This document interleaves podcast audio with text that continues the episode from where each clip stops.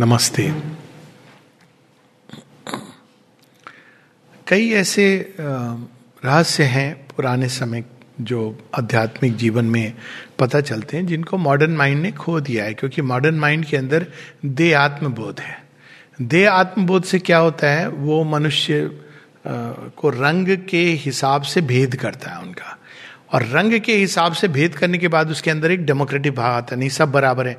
तो वो बराबरी भी सरफेस पे करता है, भेद भी सरफेस पे करता है। तो ये, क्योंकि उसकी चेतना सतह पर है। लेकिन इन दोनों के पीछे एक दूसरा रहस्य है। और रहस्य यह है कि मनुष्य मनुष्य में भेद भी होती है और समानता भी होती है। समानता क्या है? वो गहराई में हर कोई, हर किसी के अंदर दिव्य तत्व है। तो उस सेंस में हर व्यक्ति अपनी गहराई में, लेकिन व्यक्ति क्यों? पशु, पक्षी बर्ड स्टोन रिवर सूर्य, सब गहराई में अपने दिव्य है। लेकिन भेद भी है। अब भेद कहाँ से होता है? इसको भी जानना ज़रूरी है मैनिफेस्टेशन में। यानी भगवान का जो प्रकटन है होता है, वो उत्तर उत्तर होता है।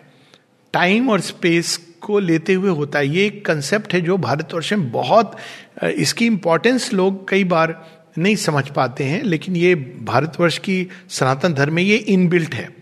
अब आप देखिए, जो दूसरे रिलीजन्स हैं, एक किताब, एक उस पर आधारित है तो क्या कहते हैं कि अचानक एक दिन भगवान ने सब सृष्टि कर दी। हालाँकि इसके पीछे एक ट्रुथ है। ट्रुथ ये कि उन्होंने कंसीव किया पूरी सृष्टि को। लेकिन फ़िज़िकल वर्ल्ड में वो एक साथ तो बड़ा डिबेट चलता है बाहर में। इवोल्यूशन है कि क्रिएशनिज्म है। क्रिएशनिज्म है, भगवान ने एक कितने छः दिन में या कुछ दिनों में सारी सृष्टि कर दी। सातवें दिन वो रेस्ट करने लगे। अरे, आपने सृष्टि की, अब आपको चलाना भी तो है। तो रेस्ट कहाँ? उसके बाद तो आपकी समस्या बढ़ गई। लेकिन जो भी है, उस प्रकार का भाव है कि छः दिन में भगवान ने सारा बना दिया और फिर जहाँ से प्रारंभ होता है होता है उस वो आपका शुरुआत हो गई। टाइम उसके पहले था कि नहीं था? भारतवर्ष में सनातन धर्म में इवोल्यूशन की धारा है।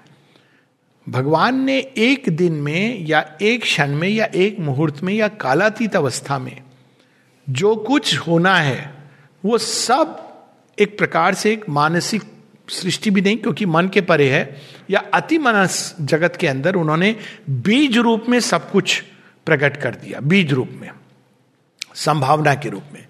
लेकिन वो देश काल के अंदर धीरे धीरे धीरे धीरे प्रकट होता है और इस प्रकटन के कारण भेद होता है। अब हम लोग इसको पूरे विस्तार में ना जाके केवल मनुष्यों के ऊपर आ जाए। तो मनुष्य का जब विकास होता है तो अक्सर आप लोग देखेंगे भारतवर्ष में असुर, राक्षस, वेस्टर्न माइंड बहुत इसे परेशान होता है। ही क्या आपने कोई असुर हो सकता है? तो हम लोग भी उनको केटर करने के लिए राक्षस के दो सींग दिखा देते हैं। ये उसका अर्थ ये नहीं है। प्रारंभ में असुर कौन है? असुर वो है जो जिसका माइंड तो डेवलप्ड है, लेकिन उसका देह आत्मक बुद्धि है। देह आत्म बुद्धि क्या है? देह को जो आत्मा समझता है सेल्फ समझता है। और वो कहा है? कोई भी व्यक्ति जो देह को ही सब कुछ समझता है। तब उसकी जीवन शैली कैसी होगी? उसका सारा फोकस केवल देह के ऊपर होगा मैं कैसा दिखता हूँ, मैं शरीर को किस तरह से करूँ, ये होती है देह आत्मबोध। और जो इसमें जकड़ा हुआ है, केवल शरीर का सुख सोच रहा है, केवल शरीर का कंफर्ट सोच रहा है, केवल अपने शरीर से जो जुड़े हैं, उनको अपना समझ रहा है। देहात्मबोध के लोगों के लिए स्वजन कौन होते हैं? जो मेरे जन्म से मेरे लोग हैं, मेरे लोग। और पराए कौन है? जो मेरे जन्म से जुड़े नहीं है, शरीर से, जो मेरे कस्टम ट्रेडिशन से जुड़े नहीं है, वो सब पराए हैं।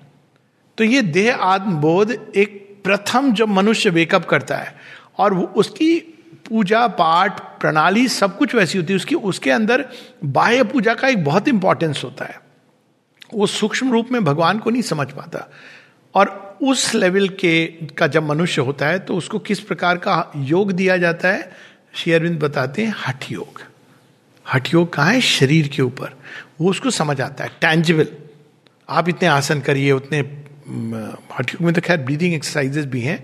तो ये चीज़ उसको स्पष्ट होती है। अगर आप जैसे ही बोलेंगे कि yoga is a psychological process तो आप देखेंगे कि देहात्म बुद्धि उसको नहीं समझ पाती वो कहती हाँ वो तो ठीक है, लेकिन करना क्या होगा? अब साइकोलॉजिकल प्रोसेस क्या होती है? आपके ही अंदर जो तत्व हैं, उनको देखना शिफ्ट करना चेंज करना। लेकिन ये चीज़ बड़ी कठिन होती है देह आत्मबोध के लिए, समझने के लिए कि साइकोलॉजिकल प्रोसेस क्या है। देह आत्म बुद्धि और क्या कहती है? यदि भगवान है तो मेरी आँखों से दिखना चाहिए। मेरे कानों से सुनाई देनी चाहिए। क्योंकि वो सब कुछ उसका देह से सेंटर्ड है। ये पहले टाइप की मनुष्यता है, जिसको हम अगर इंग्लिश में कहें तो फ़िज़िकल मैन उसके बाद एक दूसरी चीज़ आती है जो प्राण चिन्ह में होते हैं। वाइटल मैन वाइटल मैन का विकास और वाइटल मैन किस प्रकार का होगा? उसके लिए भगवान कौन है? भगवान वो है जो हमारे डिजायर्स को पूरा करे, जो हमारी मन्नतों को पूरा करे, वो भगवान है। उसके लिए संबंध का आधार क्या होता है? ये नहीं होता है कि केवल फ़िज़िकल जो हमारी अहंकार को पोषित करे, जो हमारी कामनाओं को पोषित करे, वो हमारा अपना है। तो उसका जो उस तरह से चलता है। सब कुछ सृष्टि को वो क्या समझता है? मेरे भोग का साधन है। तो अगर वो सृष्टि के साथ संबंध जोड़ेगा तो इसलिए कि यहाँ से मुझे क्या प्राप्त होगा? कोई भी ऊर्जा का स्रोत मिल जाए तो इससे मुझे क्या लाभ होगा? तो वो केवल लाभ डिजायर्स की एक्सपेंशन के लिए और वो एक ऐसा जगत तैयार करेगा। और उसी में उसका वो भी सरफेस से जुड़ा हुआ है। उसमें आ, केवल शुदा है दे आत्मबोध so that is the rakshasa in him wakes up हर चीज़ के लिए उसको एपिटाइट है। ये जो हिस्सा होता है ना वाइटल का एपिटाइट से भरा हुआ है, नाना प्रकार की उसको भूख, उसकी कभी खत्म नहीं होती शुदा। चाहे वो भोजन की हो, चाहे वो भावनात्मक भूख हो, या चाहे उसके अंदर जो नॉर्मल जो लाइफ होती है लस्ट की फियर की, ये लाइफ उससे जुड़ी होती है। पशु के समान उसका जीवन होता है। तो ये दूसरे प्रकार का जीवन है। वास्तव में जो फ़िज़िकल और केवल ये वाइटल वाइटल का भी जो लोअर ये एक सीमित इंफीरियर ह्यूमैनिटी है। सो इट इज़ लाइक ये नहीं कि बुरी है, ये इवॉल्व कर रही है, पर ये अभी पशु तुल्य है। तो अब आप पशु को बेड पे लाके you don't sleep with the animal ना, कुछ लोग करते हैं।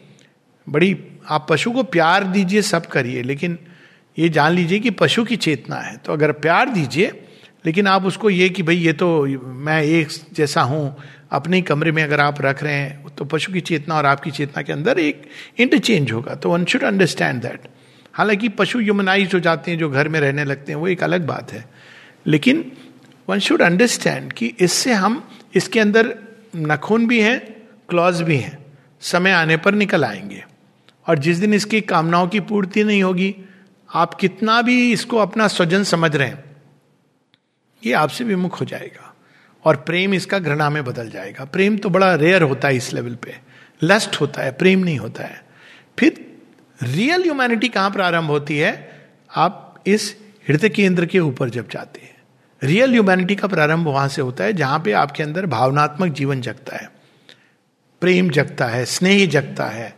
तो प्रेम और स्नेह की विशेषता क्या है? वो इस पर आधारित है ही नहीं। कि भाई आप उसके अपने हैं, क्या भाषा बोलते हैं, इन चीज़ों पर आधारित ही नहीं है।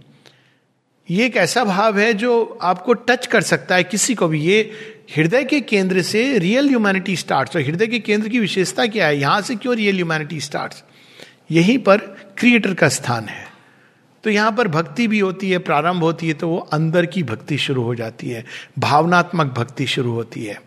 एक अलग प्रकार का आप संबंध जीवन के साथ जोड़ते हैं, परस्परता होती है। पशु आपके लिए केवल एक शौक का माध्यम नहीं है, मनुष्य केवल आपके लिए उपभोग के माध्यम नहीं है। उपभोक्तावाद एक राक्षस और असुर की निशानी है। लेकिन यहाँ पर एक अलग प्रकार का आप जीवन के साथ संबंध जोड़ते हैं, हम सब जोड़ते हैं। ये एक जो हायर ह्यूमैनिटी है, ये हृदय से शुरू होती है। लेकिन समाप्त वहाँ से नहीं होती है। उसके आगे आती है आर्टिस्टिक क्रिएशन ये जो सारा ये विशुद्ध चक्र है, यहाँ जहाँ पे एक्सप्रेशन का वर्ल्ड है।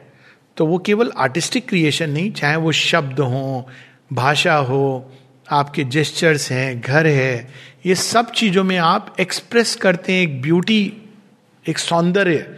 इससे क्या होता है, आपकी निम्न इंपल्सिस प्योरीफाई होती हैं। कई लोग कहते हैं कि आर्ट की क्या वैल्यू है स्पिरिचुअल लाइफ में। शेरविंद कहते हैं कि this is a big mistake to think like that between them art music and poetry are a perfect education for the soul arts music और पोइट्री से क्या होता है? एक तो कैथारसिस होती है। बहुत सारी हमारी भावनाएँ जो निम्न तरह की है, वो एक निकल जाती हैं। आर्टिस्ट इस प्रकार से निकालते हैं। दूसरा रिफाइन होती हैं। सूक्ष्म होने लगती हैं। तो ये जो व्यक्ति है, जो हार्ट के ऊपर रहने लगता है, वो एक सूक्ष्म, उसको कहते हैं psychic not psychic psychic being वाला साइकिक पर उसके अंदर एक साइकोलॉजिकल चीज़, क्योंकि अब वो इमोशंस ऐसी चीज़ है ना जो आपको अंदर में महसूस होते हैं। और इस प्रकार की जो मनुष्यता होती है, जो अपने इनर बीइंग के प्रति जागृत हो जाती है, उसके लिए जो योग होता है, वो होता है राजयोग। तो राजयोग के द्वारा आप अपने अंदर हेटरेट का भाव आ रहा है, आप उसको प्रेम से चेंज कर रहे हैं। This is how Rajyoga is practice आप सब्सटीट्यूट करते हो, जो एक ऊर्जा है, उसको एक दूसरा रूप देते हो, अंदर ही अंदर। किसी व्यक्ति के ऊपर आपको घृणा आ रही है, जिस भी कारण से तो एक राजयोगी क्या करेगा, उसको प्रेम का रिस्पॉन्स देगा, प्रयास करेगा धीरे धीरे करके। और ये एक, और वो, उसका जो कंसेंट्रेशन है, वो एक माइंड माइंड की मास्टरी माइंड के ऊपर वो मास्टरी करने का, की चेष्टा करता है। और ये जो एक ह्यूमैनिटी ये जो प्रारंभ होती है हृदय से, ये मन तक जाती है।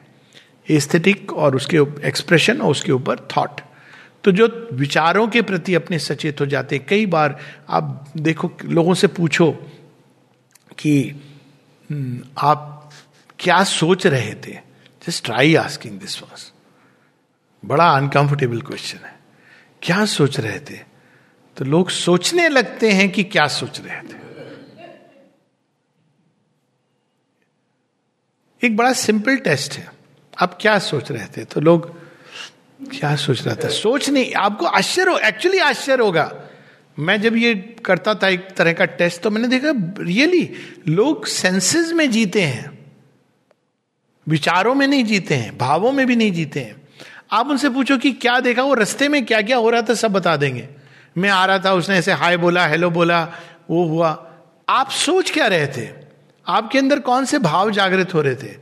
They are not conscious about it मिले हो ना इस तरह से? तो जब हम अपने विचारों के प्रति, अपनी अपनी संवेदनाओं के प्रति, भावनाओं के प्रति, अपने भी और दूसरों के, जब सचेत होने लगते हैं तो वो वास्तव में मनुष्यता की पहचान है। That's when we become human being so तब Rajyoga is the right yoga for us अब इसके परे हायर ह्यूमैनिटी है। तो एक लोअर ह्यूमैनिटी है। वो ग्रेविटेट करती केवल बाहर और नीचे। उसके ऊपर एक ह्यूमन ह्यूमैनिटी है। जिसके अंदर एक भावनात्मक और विचारात्मक, ये दोनों चीज़ें जागृत हो गई हैं। एक एक्सप्रेसिव सेंस है आर्टिस्टिक है, कला है, जो लोअर ह्यूमैनिटी है ना, उसको बोलोगे आर्ट एग्जीबिशन है, चलना है। क्या करेंगे वहाँ जाके? सिनेमा चलते हैं ना।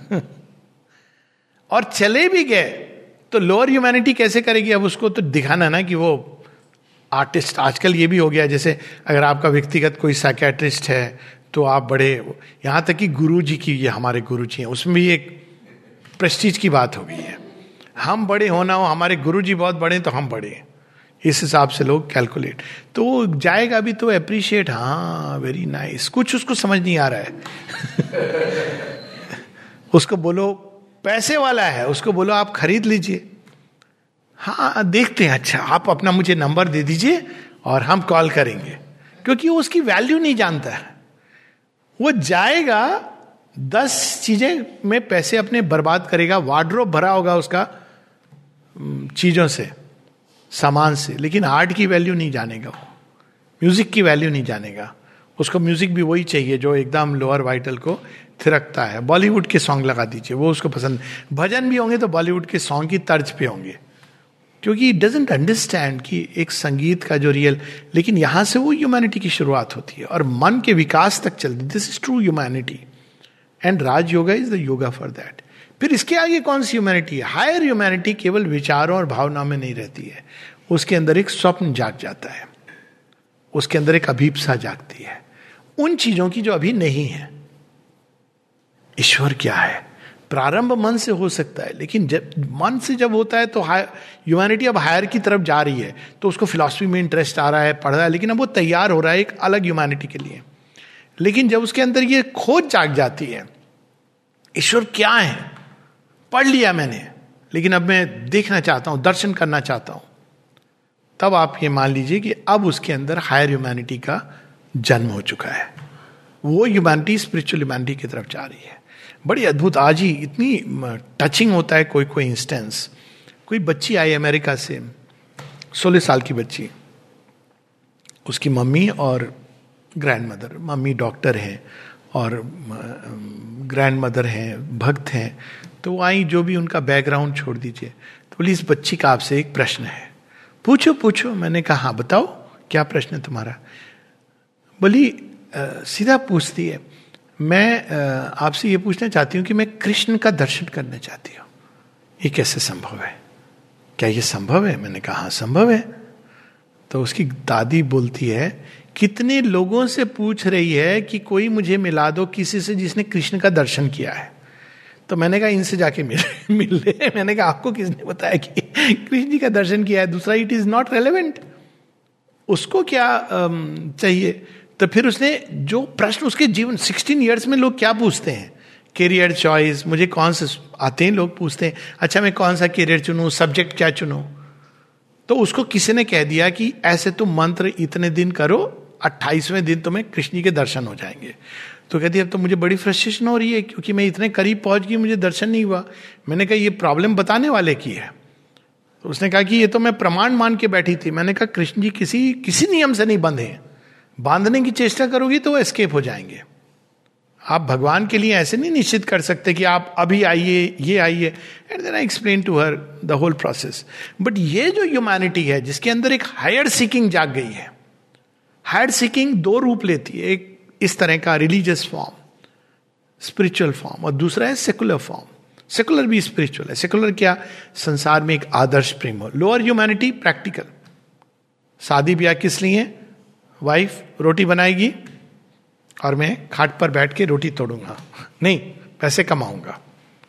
और ये होती थी लोअर ह्यूमैनिटी की पहचान कि आदमी क्या कहता था, भाई, मैं पैसे लाके तो तुम्हें दे रहा हूँ, तुम्हें किस चीज़ की कमी है? अब सोचिए, अगर वो भी राक्षसी या आसुरिक है तो उसको कोई प्रॉब्लम नहीं है। बड़ी खुश होगी कि आप मुझे पैसे दे दीजिए आई एम हैप्पी और बनाएगी आपके लिए सब बिकॉज़ वो ह्यूमैनिटी की लेवल है। पर अगर वो मनुष्यता में जाग गई भावना तो कैसे बताएगी कि आप पैसे दे रहे हो, मुझे तो प्रेम की भूख है। आप तो प्रेम दे ही नहीं सकते हो। तो भी वो कहेगा कि नहीं, प्रेम मैं देख, दे रहा हूँ, और उसका प्रेम का क्या मतलब होगा? I don't want to explain तो क्योंकि वो उसी चीज़ को प्रेम समझता है। लेकिन भावना, भावनाओं को नहीं समझता है। विचारों की कंपेनियनशिप अब कोई ऐसा व्यक्ति जो विचारों में जागृत है तो वो तो ये चाहता है पार्टनर में कि वो आपको विचारों की दुनिया में भी साथ हो। नहीं होगा। और कोई स्पिरिचुअल लाइफ के प्रति जागृत है, जिसके अंदर अभिप्सा जाग गई है तो you can imagine the kind of dislocation that can take place तो जैसे जैसे हम आगे बढ़ते जाते हैं, अब जब ये आध्यात्मिक भाव जाग जाता है, एक एस्पिरेशन जाग जाती है, तब हम वास्तव में हायर ह्यूमैनिटी के लिए क्वालिफाई होते हैं। और तब योग कौन सा होता है? हठ योग राजयोग अध्यात्म योग। अध्यात्म योग क्या है? इसमें आप शुद्ध एक आंतरिक प्रोसेस से, इसके क्लासिक एग्ज़ाम्पल है गीता। अध्यात्म योग क्या है? आप माइंड कंट्रोल नहीं है, लेकिन माइंड को आप टर्न कर रहे हो डिवाइन की ओर। आप भावनाओं को सब्सटीट्यूट नहीं कर रहे हो, भावनाओं को टर्न कर रहे हो डिवाइन की ओर। आप अपनी विल के द्वारा अपने डिजायर्स को मास्टरी नहीं कर रहे हो, आप विल को टर्न कर रहे हो डिवाइन की ओर। ये तो आप कर रहे हो, लेकिन जो मुख्य चीज़ है इसमें is turning toward the divine pure inner process है। और ये बताना बड़ा बड़ा मुश्किल है किसी को जो इन चीज़ों को नहीं। अब जब शेयरविंद कहते हैं triple labour of aspiration rejection surrender कहते हैं ये सब ठीक है लेकिन करना क्या है? आप बोलो यही करना है। बड़ी समस्या होती है शेयरविंद को जब आप पढ़ो क्योंकि शेयरविंद ये ट्रिपल मार्ग के भी आगे वो कहते हैं देर इज़ द प्योर अध्यात्म योग. प्योर अध्यात्म योग क्या है? जहाँ इंटीग्रल योग ले, ले जाता है हमें वहाँ पे आपकी रिवर्स हो जाती प्रोसेस आप योग नहीं कर रहे हो एक्सक्यूज मी योग तो भगवान कर रहे हैं. अध्यात्म योग तो ये है कि the divine is doing the yoga अब ये रिवर्स हो गई प्रोसेस तो हमें क्या करना है? कोलेबरेट करना है. सहयोग देना है. तो जितनी भी प्रोसेस होंगी, वो सहयोग की होंगी. ओपन करो रिसेप्टिव बनो. ध्यान का भी पर्पस यही है to open to the divine mother to allow her force to work जब का भी मतलब उसमें यही है. तो इस प्रकार से ह्यूमैनिटी की ग्रेडेशंस बनती हैं। और ये बहुत ज़रूरी है इन चीज़ों को जानना, नहीं तो मिक्स होकर फ्रीली हम लोग बहुत कुछ खो देते हैं। तो इसीलिए पुराने समय में तो लोग मोनिस्ट्रीज बनाते थे। लेकिन अब हम लोग मोनिस्ट्री का कंसेप्ट है अभी भी लेकिन खासकर जो वर्ल्ड एफर्मिंग योग है, उसमें आप मोनिस्ट्री नहीं बना सकते लेकिन उसमें ये जैसे माँ ने माँ शिवरबिंदु ने एक आश्रम बनाया। अब आश्रम में सब तरह के लोग हैं। लेकिन इसका पर्पस तो शुरू में कई बार अब आप जाके सिनेमा देखना, बाहर खाना खाना, इसके पीछे प्रिंसिपल ये था। प्रिंसिपल क्या था? कि अब जाके अगर आप फ्रीली मिक्स कर रहे हो हर किसी के साथ पिकनिक पार्टी हर तरह की चीज़ मतलब उस मनुष्यता के साथ तो आप बहुत कुछ लूज कर दोगे। यहाँ तक कि परिवार के सदस्य भी यदि वो इसके प्रति सचेतन नहीं थे तो उनके इवन यहाँ पर आते थे तो साथ में अलाउड नहीं होता था। ऐसे इंस्टेंसेस हैं। द्योमन भाई का इंस्टेंस है। जब उनकी वाइफ आई यहाँ पर मिलने के लिए तो माता जी से कि his wife my wife has come Mata ji ने क्या कहा मालूम? She can meet only once in my presence मिले दिवन भाई, वैसे ही मिले। माता जी के सामने जाके जो भी वार्तालाप हुई। बिकॉज़ शी न्यू कि जो उनके अंदर डाला है वो क्या हो जाएगा। लेकिन वही द्योमन भाई के लिए अगर आश्रम में जिसका जो कंसेप्ट है सेम आप एस्पिरेशन लेकर के चल रहे हैं that is a different thing all together इसीलिए पुराने समय में ये भी होता था सेम पाथ अब जब कोई बाहर जाता था, एकदम बाहर की मनुष्यता के साथ उसका कोई ऐसा संबंध हो गया तो it was regarded as something जो आपकी स्पिरिचुअल प्रोग्रेस के लिए अच्छा नहीं है। ये नहीं कि सिनेमा देखना बुरा था। इसका आप देखिए, आप नियम कैसे बना सकते हो कि to see a picture is wrong लेकिन माता जी यहाँ पे सिनेमा भी दिखाया है और बताया भी है कि सिनेमा के पीछे आप किस भाव से देख सकते हो। क्योंकि लोग कहते थे, हम इफ़ेक्ट हो जाते हैं। तो माने कहा, नहीं there is a way to watch a movie कि आप इफ़ेक्ट नहीं होगे। आप उससे समझ सकते हो मानव प्रकृति के बारे में। उसकी कलाकृति को आप अप्रिशिएट कर सकते हो, ये सब माने कहा है। और यहाँ तक वो कि अब उस समय हमें ये भी सोचना है कि उस समय जगत के अंदर सुपरामेंटल फोर्स एक्टिव नहीं थी दूर दूर तक नहीं थी। तो माता जी ने जब सिनेमा गए थे बच्चे तो सारे टिकट खरीद लिए थे कुछ बच्चों के लिए, कि मेरे बच्चों के अंदर कॉन्टेमिनेशन ना हो। भोजन के लिए उन्होंने सब व्यवस्था, यहाँ तक कि कई लोगों को अगर पसंद नहीं है आश्रम का खाना तो उनके लिए क्या किया जाए? कॉर्नर हाउस तो बाद में हो तो बच्चे जब आए तो उनके लिए आया। क्या किया जाए? तो मालूम है क्या व्यवस्था हुई थी? आज जो आप कॉटेज गेस्ट हाउस देख रहे हैं, इसका प्रारंभ कहाँ से हुआ था? गणपत राम जी की एक भोजनशाला थी। मैंने किया है, क्या अद्भुत भोजन। I remember having food there it was one of the super tasty foods वही दाल चावल आपको मिलता था। लेकिन क्यों? ताकि दैट कॉन्शियसनेस इज़ देयर अब अलग बात है, क्योंकि अब सुपरमेंटल एक्शन के बाद कई चीज़ें इवन हॉस्पिटल्स का जब जिपमर हुआ था, आया था तो माने कहा था माई हॉस्पिटल। मैसेज दिया था जिपमर को, ट्रुथ क्योर्स। अब वो चेतना बढ़ गई है, मनुष्य का भी विकास हुआ है तो नाउ थिंग्स हैव चेंज लेकिन प्रिंसिपल सेम है। ये स्वीकृति नहीं की, ठीक है, हम लोग मिलके लेट्स हैव ए पार्टी आज मैरिज पार्टी कर रहे हैं। ये मतलब नहीं था। आप मिलिए, साथ में मिलिए, घर में मिल रहे हैं या बाहर भी जा रहे हैं आप रेस्टोरेंट में या सिनेमा हॉल, लेकिन आपको ये भाव रखना है, ये कॉन्शियसनेस होनी चाहिए कि वो जो एक है जिसमें हम एकदम अनकॉन्शियसली बैठ जाते हैं अनकॉन्शियस यानी जीवन को सचेत रूप से जीना, यही स्पिरिचुअल लाइफ का पहला चरण है। तो इस प्रकार से मानवता के अलग अलग लेयर्स बनते हैं और एक समय आता है जब खुद ही एक दो स्पेसीज की तरह लगने लगते हैं। एक नई चेतना के मनुष्य जो भिन्न है, उनका सब कुछ, और एक पुरानी चेतना, ये तो ऑलरेडी अब शुरू हो गया है। और बड़ा, बड़ी कठिनाई होती है दोनों के बीच में जिसको कहते हैं जेल करने के लिए। अब कुछ लोग हैं जो फंस जाते हैं इस चक्कर में। उनकी चेतना तो अंदर में चेंज हो गई है। लेकिन पुरानी पद्धति के कारण खासकर विवाह हो गया। ओल्ड प्रोसेस से दे सफ़र ए लॉट क्योंकि आसान नहीं, आपकी चेतना इतनी बदल गई है। आप ना कुछ शेयर कर सकते हो, ना कुछ। अब luckily if the person is good अगर व्यक्ति अच्छा है तो ठीक है, आपकी गाड़ी ठीक ठाक चल जाएगी। लेकिन वो जब नई चेतना का व्यक्ति जैसे जैसे चेंज होता है तो प्रोसेस भी चेंज होंगी इंस्टीट्यूशंस चेंज होंगे। तो वो तो एक लंबी एक प्रोसेस है और ये भी अभी प्रारंभ है।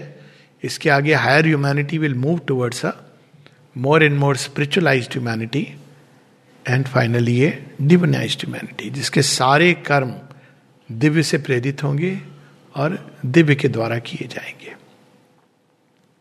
नमस्ते।